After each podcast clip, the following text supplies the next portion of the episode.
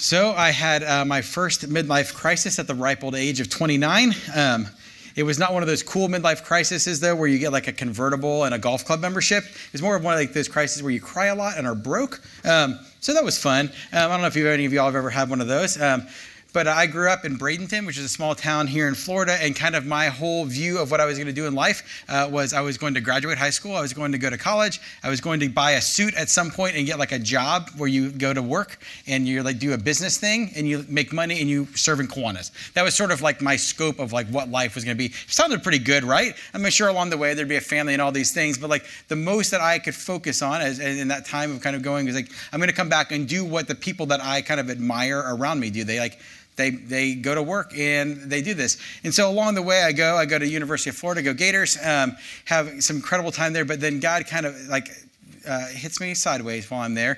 And I end up finding out that I really, what I really, really enjoy doing and probably I'm supposed to do with my life is to tell uh, high school students about Jesus. You see, earlier in high school, I had found out about Jesus through Young Life, and Young Life is a ministry where adult leaders go on the campuses of high school, build relationships with students, and it's, it's appropriate to get the chance to share the gospel with them. And I know there are some of you who have benefited from that ministry over time or know people who have, and that was my first introduction to Jesus. That's where I got to know him. And when I went to college, I thought, well, I'll volunteer. This seems like something you do, right? You go serve. So I'm there. I get a chance to go to high school campuses and get to know students and just fall in love with this ministry and, and have a clear vision of this is what God wants me to do with my life. So I do that and I go on staff with them, start working with them. And as college ends, I'm like, well, this seems to be the path I'm supposed to go down. So I moved to our camp. Southwind has a, uh, it's called Southwind. Young Life has a camp about an hour away called Southwind. We still take our middle school and high school students there uh, from summer there from time to time. And it's still there. I got to work there for a year. And while I was there, it became very clear, no, you're supposed to go move somewhere and do this work in a high school. So I prayed about it. Thought we were just going to move to Fort Myers. Along the way, they said, hey, why don't you move to Orlando? And I thought, well, nobody lives in Orlando, so I guess I'll tell Mickey Mouse about it. You know, like not knowing anything about Orlando and the big city. All I had known was Disney World. And I tried to find people that lived here way back when and couldn't find any houses. I just found Xanadu and other things and wondered, where are people living? It's like I drive, nobody lives at Chuck E. Cheese. But so they said, no, no, you're going to go to Lake Mary. I'm like, what's a Lake Mary? But I'll go there. That sounds great. And so moved here and had this incredible season of ministry. For eight years, had a chance to go to the high school, and just hundreds of kids came to Christ. It was an amazing. I met some of my best friends, just the most enriching time. Like, and it was just so clear, this is what you're supposed to do forever. Until all of a sudden, it wasn't. I still remember the trip. Uh, Windy Gap is a camp that's up in North Carolina, and it's my favorite place on earth. Year after year, I'd take kids to Windy Gap and be there for different things, and I would sit by the same stream every June or July, and every year I'd sit there and kind of recount God's goodness and provision in my life. And I mean, it was a physical place. And some of you have those yard markers. Chad, a while back, did a sermon about Ebenezer stones and having these places where we actually set in the ground, kind of remembering what God has done. And that was my place. And I remember sitting there that year thinking, this is the last time I'm ever going to be here. This is the last time I'm ever going to bring kids here. It was so clear that this season was ending. This ministry was ending. Uh, there was going to be leaving staff. Like, things just were not going well. The fundraising was tanking. My, my ministry wasn't going well. I was in the dumps, had a bad breakup. Just nothing was going well. And it was just clear that there was a death of a season, that something was ending. And I had no idea how to navigate this, because this is what I thought I was going to do forever, right? This is the only thing I had known. And now it's coming to an end. Fortunately, I, I had some very gracious folks that I worked with and for, and they said, hey, have you ever thought about career counseling? And I'd never heard of this before, and some of you may have been hearing that for the first time. You're writing down career counseling. That's a great idea. Um, and so I remember filling out all this paperwork, and I thought, oh, I'm going to go to this office. They're going to give me like three jobs I should go do, and maybe even give me a job. That would be great, right? And I'll know what to do as I grow up. So I remember getting to this guy's office. They flew me out to Colorado, and I sit there, and um, I'm just waiting for the printout, like, oh, here you go. You're supposed to go here and do this thing. And the guy looks at me and he says, hey, what do you like to do for fun? Well, that's an odd first question for a job counseling, but okay. Um, and I was like, I, I don't know. Um, I, I don't really, I don't, I don't really, I don't have time for that, right? Or I don't really do much. He's like, no, no, no. Like, when you have free time, uh, what do you like to do for fun? I'm like, uh, I don't know. And he's like, okay, when you're not depressed, what do you like to do for fun? I'm like, thank you. That's This is a fun start. Um, so he said, before we can even start talking about what's next, you need to go down to that park. You can see it out the window. And just go write a list of things you used to like to do, like before this depression, this season of life. And I remember just this whole season, it just felt like death. And I'd been through death, and I know it, loss and, and grief, and felt like, and this is exactly the same feeling. And in, in my honesty, when I could slow down enough to, to think about it, I, I was disappointed. Uh, I was disappointed in myself. I felt like a failure. Um, I remember thinking of the people that had quit before me and thinking, well, they couldn't hack it. Now I'm that guy that can't hack it. Um, I, I was disappointed that this is what it was leading to, because I thought this was it. Like, it was so clear. This is the one thing you're supposed to do. This is the one thing you're good at. And all of a sudden, it's not there. And, and, and in my deepest honesty, when I could really be honest, I, I was disappointed in God. Because why would you give me this thing that was so beautiful and so great and so perfect and seemed to use every bit of my gifts? Why would you give me this vision? Why would you give me this hope? Why would you give me all of this and then take it away? What is that? So are you disappointed with God? Um, is life not going the way that you thought it would? Um, if you're honest, has Jesus let you down? And I know this sounds more like the beginning of a Cymbalta commercial. You're waiting for like all the side effects now, but it's not. This is the beginning of a sermon. You're welcome. Um, but this is a tough topic. I, I mean, and it's one I really, I, I struggle to tackle, because I feel like lately I've been with a lot of people, both friends, uh, people here, uh, just around, and, and people just don't know what to do with their disappointment with God. They're going through seasons where things are not working right. And I don't really feel like I know exactly what they should do or say in those moments, because I don't want to just say that God is good, because though that's not true, it's not always the most helpful thing to hear, right? Like, I remember being in seasons where things weren't going well and someone just goes like, oh, just remember God's in control. Like, thanks. That's not what I needed, right? Like, though it is true, it was not helpful sometimes in those moments. So you don't want to be trite, because in the, the statement of God is good, like, my dentist is good, but I don't like going to the dentist. So like, that doesn't want to equate the two of them together. So what do you do with your disappointment with God? Today, we're going to look at a conversation with Jesus by someone who's disappointed with him, who isn't experiencing Jesus like he thought he would. Conversation between Jesus and his cousin, John the Baptist, while John was in prison awaiting execution. So today, we're going to be looking at Matthew chapter eleven, verses two through six. You're welcome to follow along in your Bibles, on your phones. It's also on the back of your bulletins if you'd like to follow along. Um, Matthew eleven, verses two through six. So it says, when John, who was in prison, heard about the deeds of the Messiah, he sent his disciples to ask him, are you the one who is to come, or should we expect someone else? Jesus replied, go back and report to John what you hear and see. The blind receive sight, the lame walk, those who have leprosy are cleansed, the deaf hear, the dead are raised, and the good news is proclaimed to the poor. Blessed is anyone who does not stumble on account of me. Before we unpack this conversation, let's talk for a minute about who John was. John the Baptist had been the sensation of the nation, and huge crowds had come out to see him. He's out baptizing, and just the whole countrysides were coming out to be a part of this ministry he had. And he had risen to a place of great popular power among the people of Israel. He boldly spoke out against the corruption in government, so boldly that King Herod had thrown him into jail, and now his life was hanging by a thread. And John was a huge supporter of Jesus. At one point, he actually encouraged his disciples to leave and to follow Jesus. He was all in. He was on the front lines of all of this.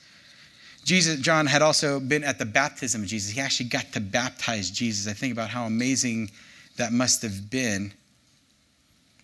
And as he was doing that, the sky opened and he saw God, and he heard him declare, this is my son of whom I am well pleased. Again, John was on the front row of this. He had seen the full picture of God's glory. But even now, John seems to be ident- doubting the identity of Jesus. And you don't have to use much imagination to hear the disheartened tone in the question, are you the one who is to come, or should we look for another? Think about it. Besides a few of his loyal disciples that are still around that he was able to send out to ask this question, all the crowds had gone to Jesus. John was irrelevant and forgotten. He's alone in jail, and which is what John wanted. At least maybe that's what he thought he wanted at one point. He had said, I must decrease and he must increase. John had such a clear picture of him. And one of my favorite times of being taught was going through the book of John. And just at the very beginning, John is so clear of who he is. He says, I'm not even worthy to touch the sandals of the one who's to come. He is fully clear on who he is, his ministry, of everything he's supposed to do. Yet even now he finds himself in a place that maybe he thought he'd never be. You know, it's easier to say things like, hey, why don't you go follow that other guy when things are going really well, right? When the crowds are around. But maybe there's a moment here as he's sitting there alone on the brink of death, he has some questions like, maybe I shouldn't have sent everybody away. And when things are bad, when things are kind of down and to the left, faith can get hard. John was a bold prophet of God, but he was also a human. He was just like you and I. He was a bold prophet. He got to share these things. He had this incredible thing. But at the end of the days, he was still a human who was in prison awaiting his death. And it seems that he struggled like we all struggle. I'm sure that there's part of John who, when he's sitting in prison thinking, um, if, if you're the Messiah, if you're the one and I served you, why is my life such a wreck? How could it come to this? If you're this great God, why are you letting such bad things happen to like a good person like me? How can I believe in you when life is going like this? Have you ever asked that same question? I feel like I've done the right things. How could things be going this way? And not only are things that are happening to John that don't seem fair, um, from what he hears, what he's getting the information about, it seems that Jesus is living it up. The text tells us that John sent his disciples asked Jesus if he was the one when he heard about the deeds of the Messiah. So what things did he heard about? What were the things that he had heard stories about? Had he heard about Jesus' Sermon on the Mount, of Jesus walking towards the poor, of Jesus working with people he never thought he would? Was he hearing that Jesus wasn't upending the government, that he was actually coming to the meek and powerless? Did he hear about miracles he was doing, the people that were on the outsides of things? Or did he hear that Jesus was hanging out with tax collectors and prostitutes? People that were living blatantly sinful lives? That would have made no sense to John. That wouldn't have fit any of his frame of reference. In fact, at one time, John's disciples had come to Jesus to ask him why he and his disciples didn't fast like John does, and also like the Pharisees do. John lived in a structure where there were laws and order, and he had a very clear picture of the Messiah who was to come, and just didn't seem maybe like who he thought was going to be there. Was John offended that Jesus had the reputation of a glutton and a drunkard while John is in prison, suffering? Jesus would say a few verses later in verses eighteen and nineteen, "For John came neither eating nor drinking, and they say, he has a demon. The Son of Man, as he referred to himself, came eating and drinking, and they say, here is a glutton and a drunkard, a friend of tax collectors and sinners." Or maybe John sent his disciples to ask the question because Jesus wasn't acting like he thought he would. When John was hearing about the works of Jesus, maybe it didn't match what he had been proclaiming about this Messiah that was to come. It didn't appear that Jesus had come with vengeance and judgment. As John heard about the gracious words that came from Jesus' mouth and the miracles of mercy he performed, it didn't harmonize with the way in which he had talked about the Messiah.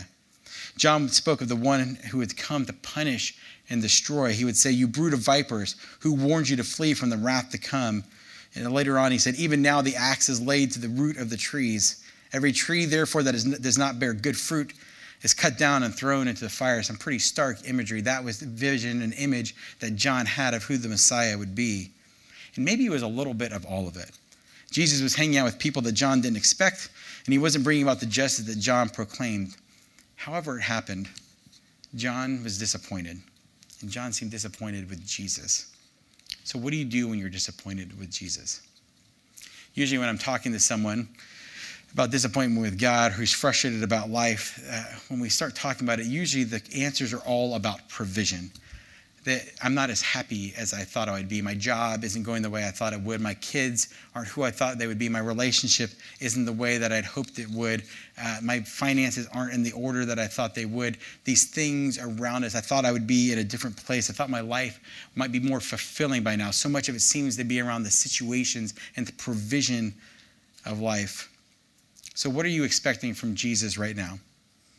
Or maybe you've stopped expecting because your past expectations of Jesus are still unmet. Or maybe what I find to be some of the most dangerous territory, and when I red flags go up, but often slowly for me, is when you get into that place where you just don't expect anything.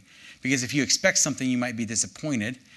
And if you expect too much and it doesn't happen, you're disappointed. But maybe you just come to a place where it's like, I'm just not going to even dream anymore. I'm just done. I'm just going to kind of get up and just kind of walk through the flattest of life, because then I can't be hurt.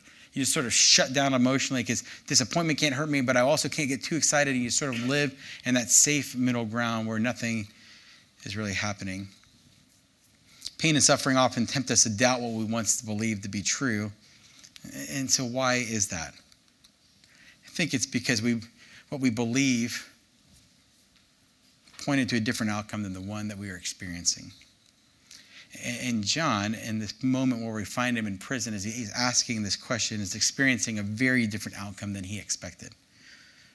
So what does John do? This is when it becomes pretty interesting, I think, in this story. In such a short piece, John does something, I think, pretty unexpected, because, again, Most of us start with provision. Most of us start asking questions around what's going on or trying to think through how to fix things. But John asks Jesus a question. And I think we can learn from this that this is a very important first step for all of us when we find ourselves disappointed with God, to ask him, to not just stew on it or sit on it or not do anything about it, but to ask him. John went straight to him and flat out asked, "Are you the one who is to come, or should we look for another?" I found some of the greatest freedom in my life when I started reading the Psalms and praying the Psalms and learning that the Psalms were these prayers with very honest language about doubts and disappointment of a person in conversation with God and willing to say some pretty hard things in conversation. And John seems to be doing the same things. Maybe he had read these same songs, he probably had, and realized that there was some freedom in asking that, realized that there was some permission to ask him hard questions. And so John says, "Are you the one who is to come, or should we look for another?" And this question is an interesting one, and again, maybe not the most natural, and at least it's not the question that most people would think to ask, or oftentimes that I would first ask. Because John has a problem. He actually has a pretty huge problem. He's in prison. He's on the brink of death. His life is on the line. It's hanging by a thread. Yet when he goes to Jesus, he says nothing about his problem at all. He doesn't bring it up. He doesn't say, "If you're the one, get me out of here." Instead, he just simply asks, "Are you the one?" This is reminiscent of the thief on the cross who is next to Jesus as Jesus is hanging there. Not the one who asked Jesus to remember him in the kingdom to come, but the other one. Uh, the one who says, "If you're the one, get us out of here." You see the difference between how the one approaches him on the cross versus how John comes to him. The thief is basically saying, "Prove you're the one by solving my problem." And John just simply asks, "Are you the one?" Without any conditions around it. I think most of us begin our questioning of Jesus with a profoundly problem-centered approach. We want to know whether Jesus is going to give us what we want. Maybe someone says, "Well, I'm thinking about becoming a Christian. I'd like to know whether it's true, but I'm struggling because I want to be successful in business and I don't know whether I'm going to be able to make it. Will Jesus help me get my M B A? Or I'm struggling because I'm unhappy in my marriage and I'm really thinking about divorce. Will Jesus support my decision? Or I have a problem with self-esteem. I have a problem with guilt. I've been in a lot of unhealthy relationships. If I come to Jesus, will he make me feel good about myself? A person might say, I'm estranged from my kids. If I come to Jesus, will it fix my relationship with them? Or just simply, if I come to Jesus, will my circumstances get better?" And those questions are all fine to ask, but they're all the wrong first question. The thief says, "I want to know what you're going to do about my life before I give myself to you." And John the Baptist just says, "Are you the one?" When we ask the wrong first question, we are assuming we already know what we need and how our life should go. But how in the world can we assume what we that we know? Uh, sorry, let me start that again. How in the world can we assume we know who we are and what we need before we know him? The one who created us, the one who knit us together in our mother's womb, the one who knew us before time, the one who has a design for our life, the one who knows our name before we're even getting it, even given it. How can we know who we are and what we're built for before we know the one who designed us? John, in his suffering and doubting, doesn't say, "I know I need to be out of prison, therefore, are you the one? Get me out of here." Instead, he says, "If I'm on my own, of course I need to get out of prison. That's the only way I can be happy. But if you're truly the one, whatever you ask of me will be a tiny thing compared to what you'll give me. Whatever sacrifice you ask of me will be nothing compared to the glory that'll be mine if you are indeed the one. If you're the one, whatever you decide is right for me must be right for me, even if it doesn't feel right to me." Either you have a God who is defined by your circumstances or a God who defines your circumstances. And I'll say that again because I think this is a lot where it hinges. Either you have a God who is defined by your circumstances or a God who defines your circumstances. Listen, if Jesus is who he says he is, he knows who you are more than you know who you are and what you need in order to be what he had in mind when he thought you up. And if he's not who he says he is, he can't help you a bit. You're on your own. So it makes no sense to say, if you are who you say you are, will you let me live a life or live my life the way I know I should live it? That makes no sense at all if he is the one he has to know best. The reason that you can be searching for Jesus and not receiving any answers is because if you think about it, the thief's question is not really a question at all. It's actually an order. If you've been searching for Jesus and don't feel like you've heard an answer, if you've been asking a question or just giving him an order. Look, when you come to Jesus with conditions, when you come and say, well, I'd be interested in believing you if you would do this thing for me, what you really mean is, I don't want to know if you want something different from me than what I want for me. I only want you on my terms. The reason he's not giving you an answer may be because you're not asking a question. If you come with questions, you don't really know or want to know who he is. You're not open. John's question shows us that we have to start by saying, are you the one? And that's it. No conditions. Right there, just a simple question, are you the one? And it's where everything starts. It's what it all hinges on, because before I know that, I can't know anything else. Are you the one?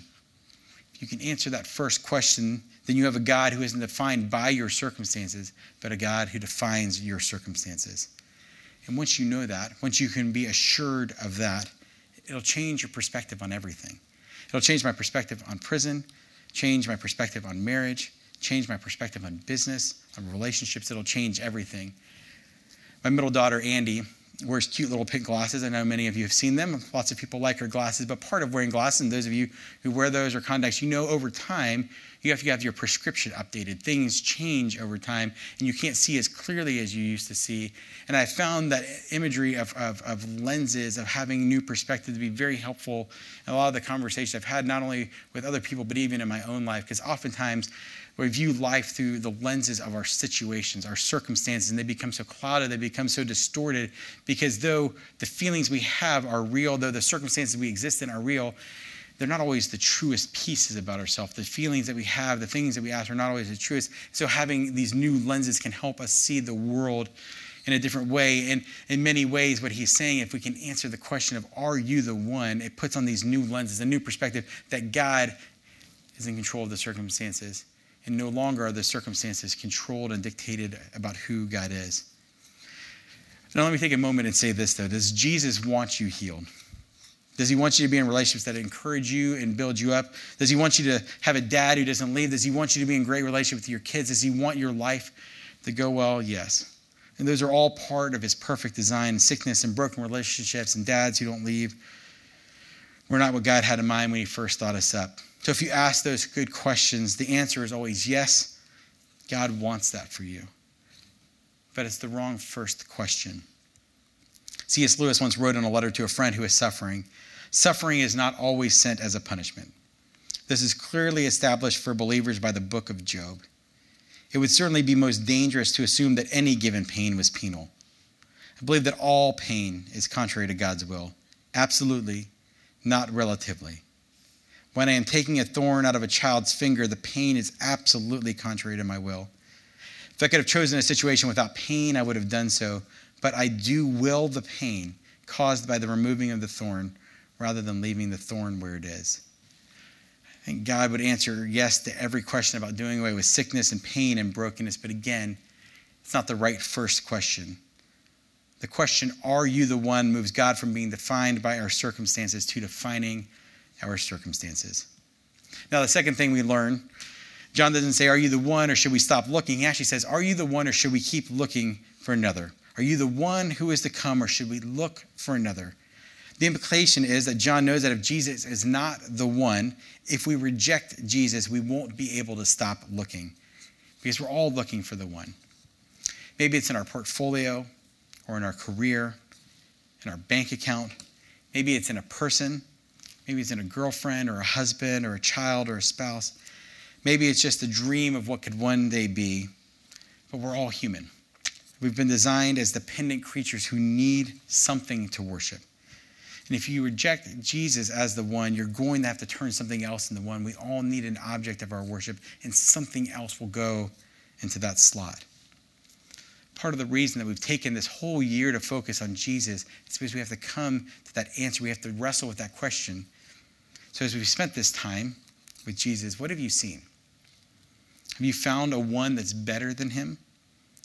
As forgiving, as wonderful, as tender, as powerful, and as humble, as willing to be patient with you.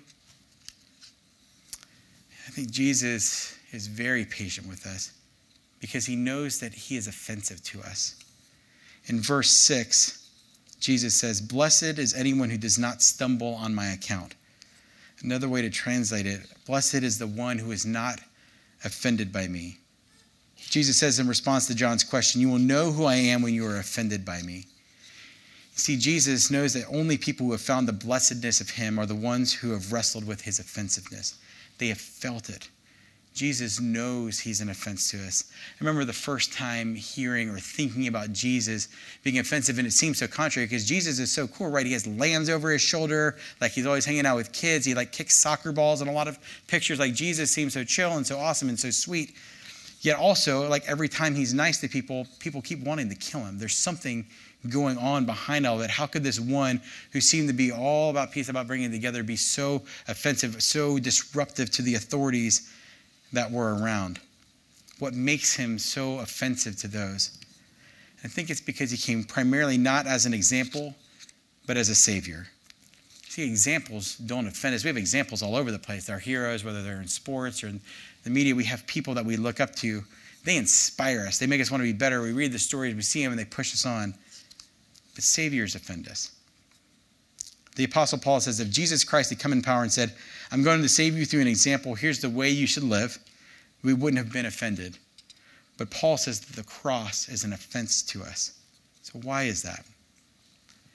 The cross says you are so lost and you are so helpless that only the death of the Son of God will save you. And he's going to take what you deserve. And you deserve death and separation from God. I mean, I mess up. I mean, I mess up from time to time, and I think we would all admit to that. I think we would all admit that we're broken, that we do things wrong, but are we really that bad? Are we so bad that someone had to go to a cross to take it all? Are, are we really that broken? But unless you see yourself as that bad, as, since you see yourself as that broken and that separated, you won't know the blessedness that comes from Jesus, from a Savior. Jesus actually seems to be glad that John is offended by him, because that means John is getting it. John is getting that the one is not an example, but a savior. But John already knew this. At least in his head, maybe he hadn't remembered it, or maybe over time that had gone away. But as Jesus was coming to him to be baptized, John proclaimed, "Behold, the Lamb of God who takes away the sins of the world."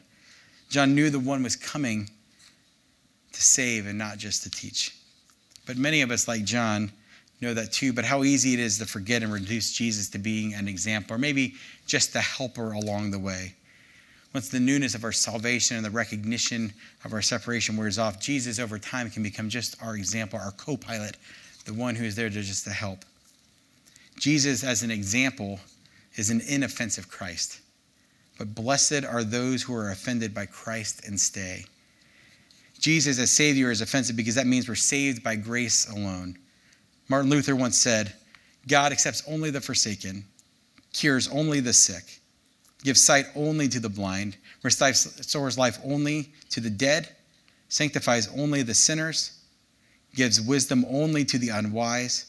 In short, he has mercy only on those who are wretched and gives grace only to those who are not in grace. Blessed are those who are offended by Christ and stay." One of the things I love about Jesus is he isn't offended if we're struggling with his offensiveness, if we're struggling with our disappointments in him. Right after this conversation with John's disciples, Jesus publicly praises John. He calls him a prophet whose place in life has not been surpassed by any human being. John's struggle with doubt and disappointment didn't change Jesus' view of him one bit. And it won't change his view of you either. Uh, my time when I was in Colorado, when I was taking that time with a career counselor and later some classes there, it, it didn't fix it all. I didn't walk away with my top three job choices. It didn't fix everything in the moment, but something much more profound happened than finding out what the next job was supposed to be or, or getting a list of things that I needed to do, because that was what I wanted. Jesus, if you're who you say you are, you will give me my top three job choices, right? That's not what happened, but something much more profound happened. I realized through some time there and some time in class and some time away that God had never left me. He had never left me in the midst of losing this dream. He had never left me in the change of direction of my life. He hadn't left me in the midst of a breakup. He hadn't left me when people in my life that I love had died. He hadn't left me uh, when I was failing. He hadn't left me when I strayed. He hadn't left me when I messed up. In fact, he was there all the time. And maybe, just maybe in those lower moments, he seemed to be even more of the God who is supposed to be God than even at the peaks of those times. It was interesting to draw a chart of my life and the kind of the ups and downs of life, and to kind of draw a straight line of God. And at times when things are going well and you're so close to God, there's not much separation between us and him. Yet when I was looking at these times when things were so hard, God was so much bigger. And in retrospect, it's hard to see in the moment, but as I was able to look back and to see where God was in those moments of wrestling and doubt and disappointment, to see that he was God in power, that he had a better plan, that he knew what was going on, that he was the one controlling circumstances, and my circumstances were not dictating God. It was the greatest gift, I think, that I was ever given, to be able to walk through and lose one of this great season, but to have confidence about who God is, and to let him be the lens of which to view life through. And my disappointment didn't send him away at one bit. As I was able to have a healthy view of who he is, to put on a new lens and perspective of who he is, to realize that he loved me just as much as ever, and he actually welcomed those questions, that he was big enough to handle it. You see, Jesus isn't offended if you're struggling with his offensiveness. But here's my strong encouragement. If you're struggling with disappointment, if you're struggling with it, is to stay. Don't go. Stay and ask him and say, are you the one, or should I keep looking for another? As we get close to the end of this series on conversations with Jesus, in the midst of this year that we're spending with him, the question each and every one of us has to come to grips with at some point, that we have to ask, that we have to really come to an answer, is, are you the one, or should I keep looking for another? Because if he is not the one, you will keep looking. We need an object of our desire and our affection, of our worship. And it's a question it all hinges on. And Jesus isn't afraid of the question. In fact, he, he welcomes it. He continues to praise John even in the midst of it. He's big enough and patient enough and loving enough to handle it. As we've said around here before, doubts aren't toxic to faith, silence is. And I think it's the same with disappointments. So don't be silent. Ask the question. In fact, yell the question if you have to, and let him answer. Let's pray. God, thank you that you are God, that you are powerful enough and wise enough, loving enough, patient enough, big enough, that you can handle every question we have, and that it doesn't change you one bit, that no matter how many times we let our circumstances try to dictate who you are, you are still God. And when we can answer the question, and when we come with you, and as we get clarity on whether you're the one that can change everything in our lives, God, when we allow you to be who you are, as we see you most clearly for who you truly are, and not just wrapped in a box or put in a way that we want to be able to handle and manage you, but allow you to actually be God, then you have the power to move and the power to set our lives right, and to let every circumstance be an opportunity for you to work on our life. And we can make it through everything. You have created us as people who are dependent on you. Thank you. Thank you that you were wise enough to know that we needed you, and that you created a void in us that can only be filled by you. And no matter how many times we try to fill it with other things, life only works when it's you there, and as we answer that question, God. But thank you for allowing us to answer it, and I pray that each and every one of us would have the courage to answer it, and to come to that answer, and to be with you. I pray all of this this morning in your son Jesus' name. Amen.